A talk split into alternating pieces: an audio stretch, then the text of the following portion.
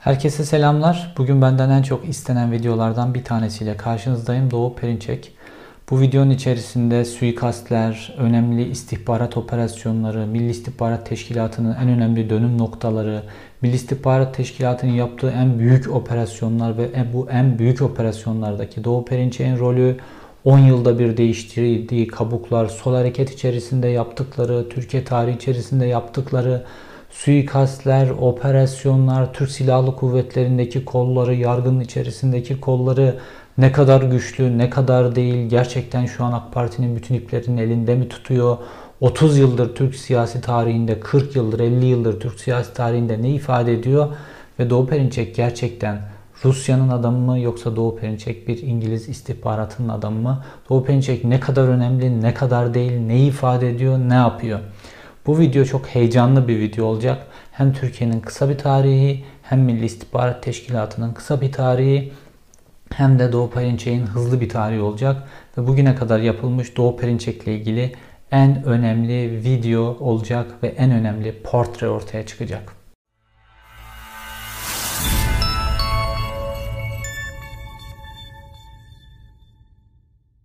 Doğu Perinçek sıradan bir aileden gelmiyor. Önemli bir aileden geliyor. İşte babası Yargıtay'da önemli bir görevli bir insan.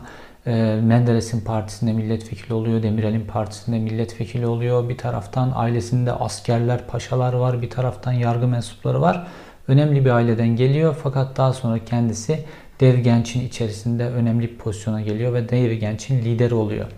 Ve Doğu Perinçek ilk gençlik yıllarında sol sosyalist hareketin paramparça edilmesinde, hizipleştirilmesinde çok önemli bir rol alıyor. Ve işte deniz gezmişler e, idam sehpasına doğru ilerlerken Doğu Perinçek'in önü açılıyor ve tip başkanlığına seçiliyor ve ondan sonra da Doğu Perinçek'in bugüne kadar Vatan Partisi'ne dönüşen, yavaş yavaş milliyetçileşen, sosyalizmden uzaklaşan, giden gelen ilginç bir çizgisi ortaya çıkıyor. Fakat esas olarak Doğu Perinçek'in ilişkisi İngiliz istihbaratıyla olan ilişkileriyle başlıyor ve Milli İstihbarat Teşkilatı tarihinin bugüne kadar yaptığı en önemli operasyonda Doğu Perinçek'in son derece kritik izlerini görüyoruz. Bu operasyonda Milli İstihbarat Teşkilatı çok önemli bir üyesinin İngiliz istihbaratı ile bağını tespit etmiş ve suçüstü yakalamıştı.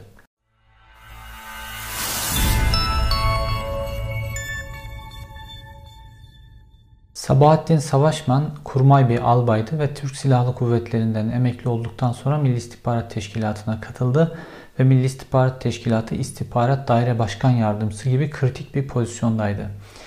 Kıbrıs Savaşı'nın, Kıbrıs sürecinin daha doğrusu ateşli olduğu yıllarda, Türkiye'nin Kıbrıs'a müdahale ettiği yıllarda Türkiye'nin dış politikada en önemli meselesi buydu.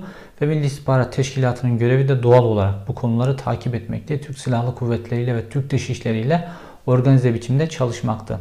İşte bu süreçte Milli İstihbarat Teşkilatı tarihinin en önemli olaylarından bir tanesine imza attı ve İstihbarat Daire Başkan Yardımcısı, kendi İstihbarat Daire Başkan Yardımcısı Kurmay Albay Sebahattin Savaşman'ın Kıbrıs'la ilgili çok önemli kararlar ve haritaları İngiliz ve Amerikalı istihbaratçılara teslim ederken suçüstü yaptı.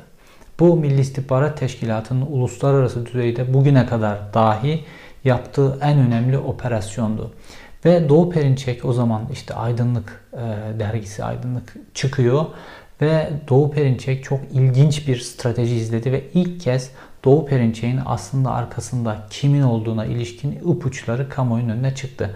Balık hafızalı bir toplum olduğumuz için bugün bunları unutuyoruz ya da gençler bu hadiseleri bilmiyorlar ama o gün aydınlık Sabahattin Savaşman'a suçüstü yapan Milli İstihbarat Teşkilatı görevlilerine savaş açtı adeta.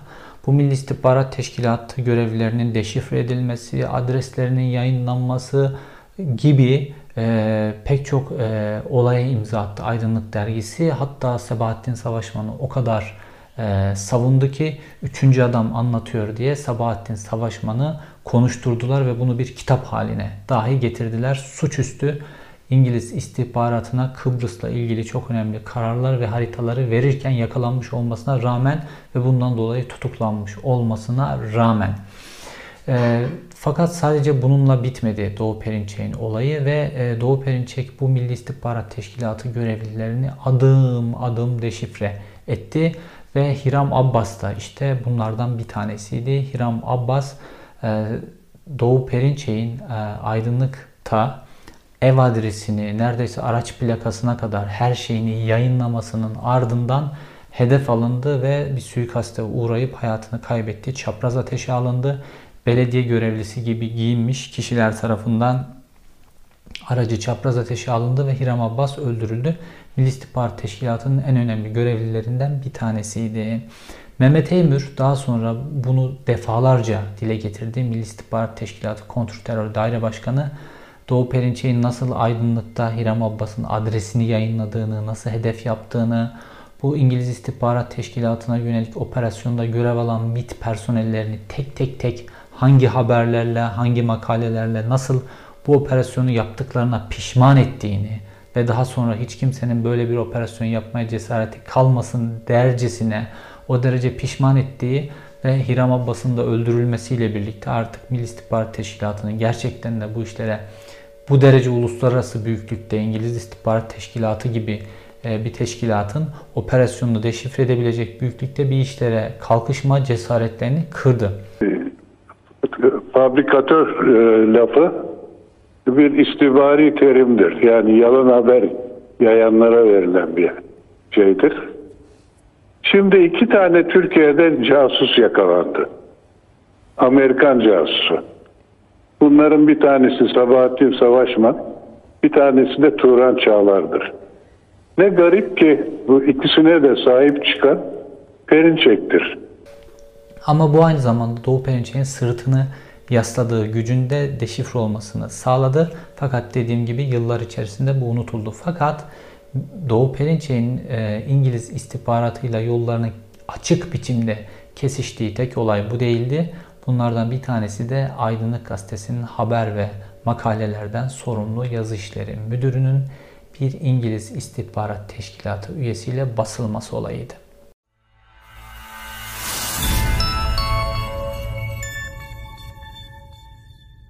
Aydınlık Gazetesi'nin haber ve makalelerden sorumlu yazı işleri müdürü Aydoğan Büyüköz'den Milli İstihbarat Teşkilatı'nın bir operasyonuna uğradı. Büyüköz'den Robert Kolej'de görevli bir İngiliz'in evinde çok sayıda telsiz ve başında bir perukla yakalandı. Başına bir peruk takıp kılık değiştirip o Robert Kolej'de görevli olan İngiliz'in evine gitmişti ve evde çok sayıda telsiz vardı. Dinleme kabiliyetine sahip o dönem için önemli olan telsizler vardı. Fakat e, daha önceki hadiseden dolayı bu olayın üzerine çok gidilmedi. Milli İstihbarat Teşkilatı da daha doğrusu Türkiye burada sadece bir mesaj vermiş oldu bu suçüstünü yaparak. Fakat bu olayın üzeri çok deşilmedi. Fakat Doğu Perinçek'le e, İngiliz istihbaratının bağı burada çok açık biçimde ortaya çıktı. Ben de Doğu Perinçek'i yıllardır takip eden bir gazeteci olarak 5 yıl önce, 10 yıl önce ne zaman bir e, devlet görevlisiyle, bir istihbaratçıyla, bir polisle ne zaman konuşsam, bir güvenlik görevlisiyle konuşsam, özellikle Ankara'da görev yaptığım dönemlerde Doğu Perinçek her zaman böyle işte Rusyacı, Avrasyacı kimliğiyle Türkiye'nin önüne çıkıyor. Son zamanlarda, son uzun zamanlarda lardır böyle. Fakat ne zaman bir güvenlik görevlisiyle konuşsam onlar Doğu Perinçek'in İngiliz istihbaratının adamı olduğunu söyler. İngilizlerin adamı olduğunu söyler.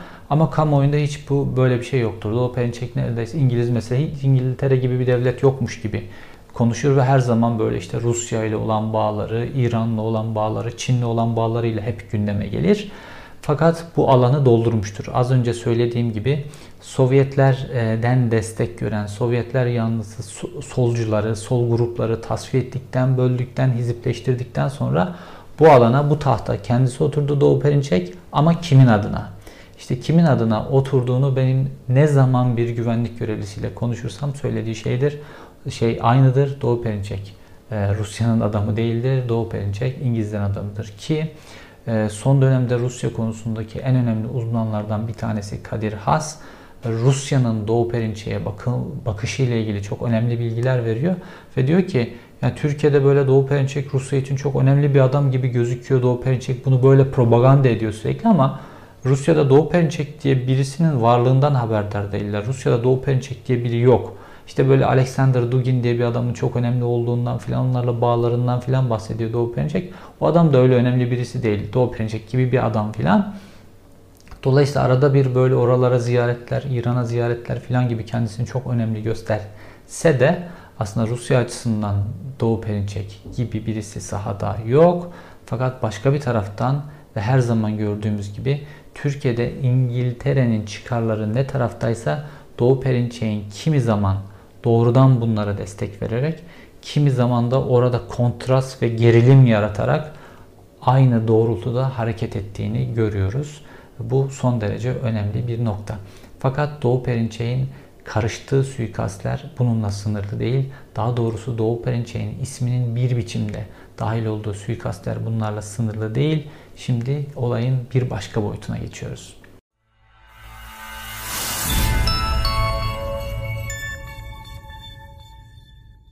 Bu suikastlerden en önemlisi Uğur Mumcu suikasti. Uğur Mumcu öldürülmeden kısa süre önce, suikaste uğramadan kısa süre önce Doğu Perinçek'in hedeflerinden bir tanesiydi. Artık malum herkes biliyor. Uğur Mumcu öldürülmeden önce Milli İstihbarat Teşkilatı ve PKK arasındaki ilişkiyi, daha doğrusu Milli İstihbarat Teşkilatı ve Öcalan arasındaki bir kontak, bir bağlarla ilişkin bir araştırma üzerinde çalışıyordu. Ve Uğur Mumcu'nun en önemli tezlerinden bir tanesi e, fakat bu araştırmayı yaparken ve yavaş yavaş Cumhuriyet Gazetesi'nde yayınlamaya başlarken Uğur Mumcu birdenbire o dönem Doğu Perinçek'in yayın organı olan 2000'e doğru da hedef yapılmaya başlandı.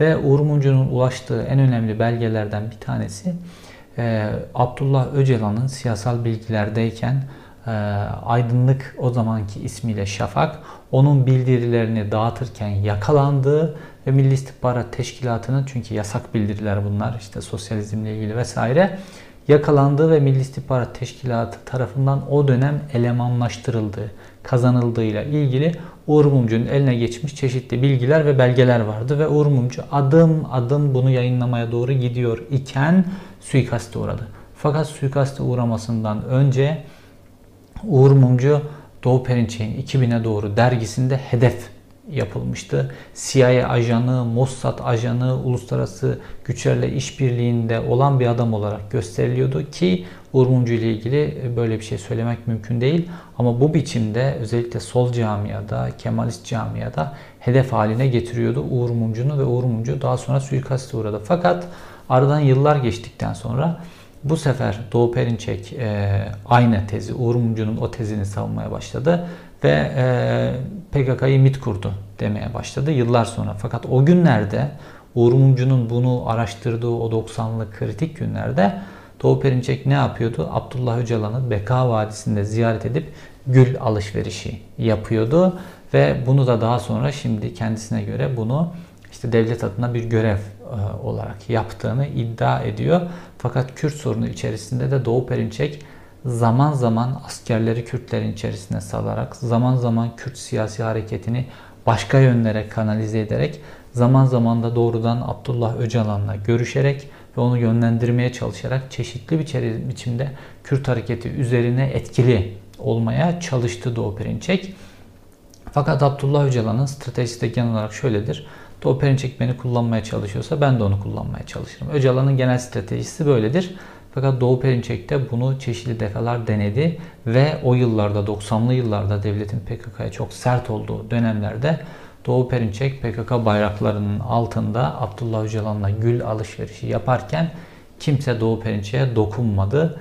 Tıpkı Milli İstihbarat Teşkilatı görevlilerini İngiliz istihbaratına operasyon yapan Milli İstihbarat Teşkilatı görevlilerinin adreslerini yayınladığı zaman olduğu gibi yakın dönemde biliyorsunuz Milli İstihbarat Teşkilatı'nın Libya'da e, hayatını kaybeden bir görevlisinin sırf ismini yayınladılar diye gazeteciler tutuklandılar ve aylarca hapis yattılar.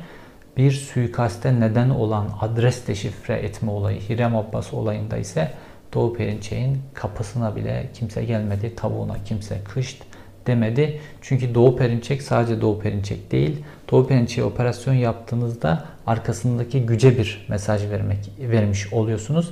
Devlet o dönem bununla ilgili bir karar vermemişti.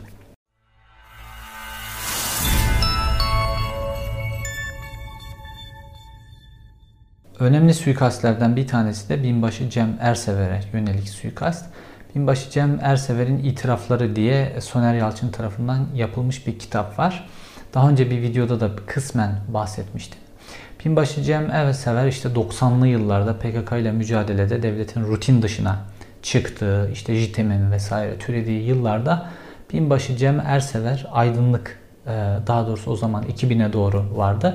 2000'e doğrudan Soner Yalçın'a konuştu ve bildiklerini anlattı. Bunlar bunların bir kısmı aydınlıkta yayınlandı ve aslında çok da öyle bilmediğimiz kısımlar yayınlanmadı. İşte orada JITEM'in, askerlerin karıştığı uyuşturucu trafiği vesaire bunlarla ilgili şeyler yayınlandı daha çok. Fakat o, o dönem için bile ilginç denebilir. Fakat JITEM'in karıştığı, devletin o dönem 90'lı yıllarda karıştığı çok daha derin olaylar var. Eminiz ki binbaşı Cem Ersever bunları da Soner Yalçın'a anlattı. Fakat Aydınlık bunlardan belli bir kısmını yayınladı ve yayınlandıktan 4 ay sonra da binbaşı Cem Ersever suikaste kurban gitti. Kiminle birlikte? Bir PKK itirafçısı ve sevgilisiyle birlikte. Cem Ersever sevgilisiyle birlikte. Ve Kasım ayının başında cinayetten birkaç gün sonra Kasım ayının başında PKK itirafçısının cesedi Ankara'nın bir çıkışında, Cemer Sever'in sevgilisinin cesedi Ankara'nın diğer çıkışında, Cemer Sever'in cesedi de başka bir çıkışında. Üç ayrı çıkışa atılmış vaziyette bulundu ve bu çok güçlü bir mesajdı. Fakat biz hiçbir zaman binbaşı Cem Ersever'in gerçekte neler anlattığını, o Soner Yalçın'la günler boyu konuşup neler anlattığını Aydınlık dergisinde, Aydınlık'ta bunun ne kadarının yayınlandığını öğrenemedik. Fakat anlattıklarına baktığımızda öyle çok çok da ekstrem şeyler değildi. Fakat böylesine bir sevgilisiyle, arkadaşıyla, PKK itirafçısı arkadaşıyla birlikte böyle bir suikaste uğrayan Cem Ersever'in eğer böyle kritik bir suikaste uğruyorsa ne bilgiler sahibi olduğunu tahmin edebiliyoruz. Yoksa askerler uyuşturucu taşıdılar o bu bununla ilgili kimse suikaste uğramaz. Bunların daha fazlasını zaten o dönemki Kürt medyası da yazıyor idi. Aynı şekilde e, belli bilgilerin e, üzerinin kapatılması rolü rolünde Aydınlık Doğu Perinçek grubunun oynadığı başka bir rol de var. Bu da Kaşif Kozinoğlu suikastı ile ilgili.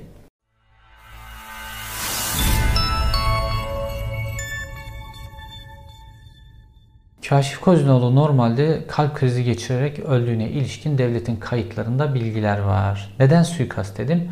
Çünkü Kaşif Kozinoğlu'nun e, suikaste uğradığına ilişkin çok önemli iddialar var. Ailesi de bu iddia sahiplerinden bir tanesi ve Türkiye cezaevlerinde geçirilen kalp krizleri özellikle de istihbaratçıların ya da istihbarata bir şekilde bulaşmış kişilerin geçirdiği kalp krizleri her zaman şüpheli olmuştur.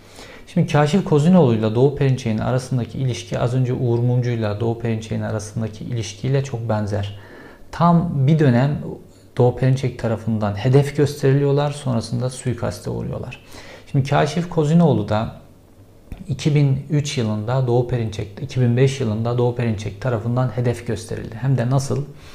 Kaşif Kozinoğlu'nun 5 tane MIT görevlisiyle beraber daha doğrusu Kaşif Kozinoğlu'nun da içinde olduğu 5 tane MIT görevlisinin Doğu Perinçe'yi zehirlemek için bir hazırlık yaptıkları, Doğu Perinçe'yi ortadan kaldırmak için bir suikast timi kurduklarına ilişkin Doğu Perinçek'in partisinden, işçi partisinden bir açıklama yapıldı ve daha sonra Doğu Perinçek, Kaşif Kozinoğlu ve o MIT görevlileriyle ilgili Ankara Cumhuriyet Başsavcılığına suikast ile ilgili suç duyurusunda bulundu.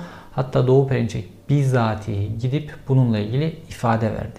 Fakat daha sonra Kaşif Kozinoğlu e, cezaevinde kalp kriziyle hayatını kaybedince bir anda Doğu Perinçek için kahraman oldu. Nasıl mı? Kaşif Kozinoğlu hayatını kaybettikten sonra Aydınlık Gazetesi'nde 102 sayfa olduğu söylenen Kaşif Kozinoğlu'ndan Aydınlığa Mektuplar diye bir yazı dizisi yayınlanmaya başlandı. Yazı dizisi yayınlanmaya başlanır başlanmaz Kaşif Kozinoğlu'nun ailesi ve avukatları derhal açıklama yapıp devreye girdiler. Ailesi dedi ki Kaşif Kozinoğlu hiçbir döneminde hayatında aydınlık e, grubuna, Doğu Perinçe'ye, Vatan Partisi'ne herhangi bir mektup göndermedi. 102 sayfalık mektup diye bir şey yok.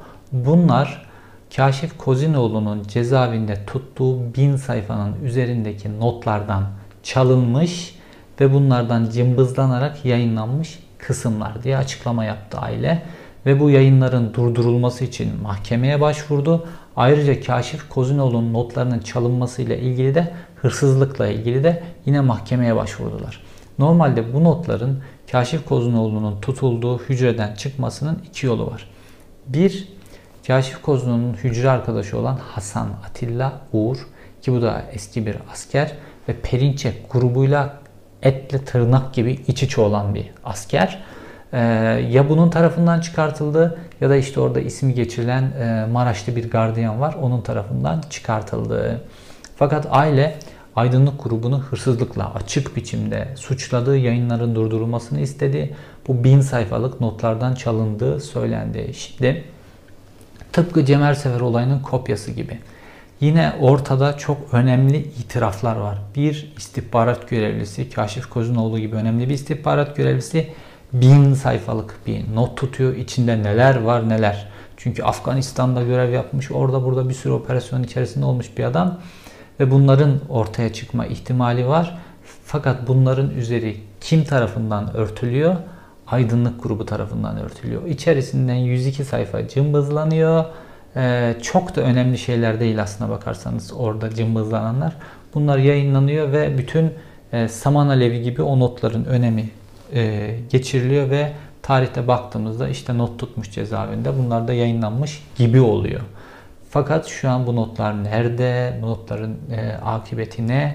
Ve ailenin cezaevi yönetimi hakkında, notların çalınması hakkında, aydınlık hakkında yaptığı suç duyurularından hiçbir tanesi de doğru düzgün sonuçlandırılmadı ve bu olayın üzeri bir organize biçimde kapatıldı ve notların cezaevinin dışına çıkartılması ile ilgili de olabilecek en olağan şüpheli aydınlıkla et tırnak gibi olan Kaşif Kozinoğlu'nun hücre arkadaşı olan Hasan Atilla Uğur olarak kaldı.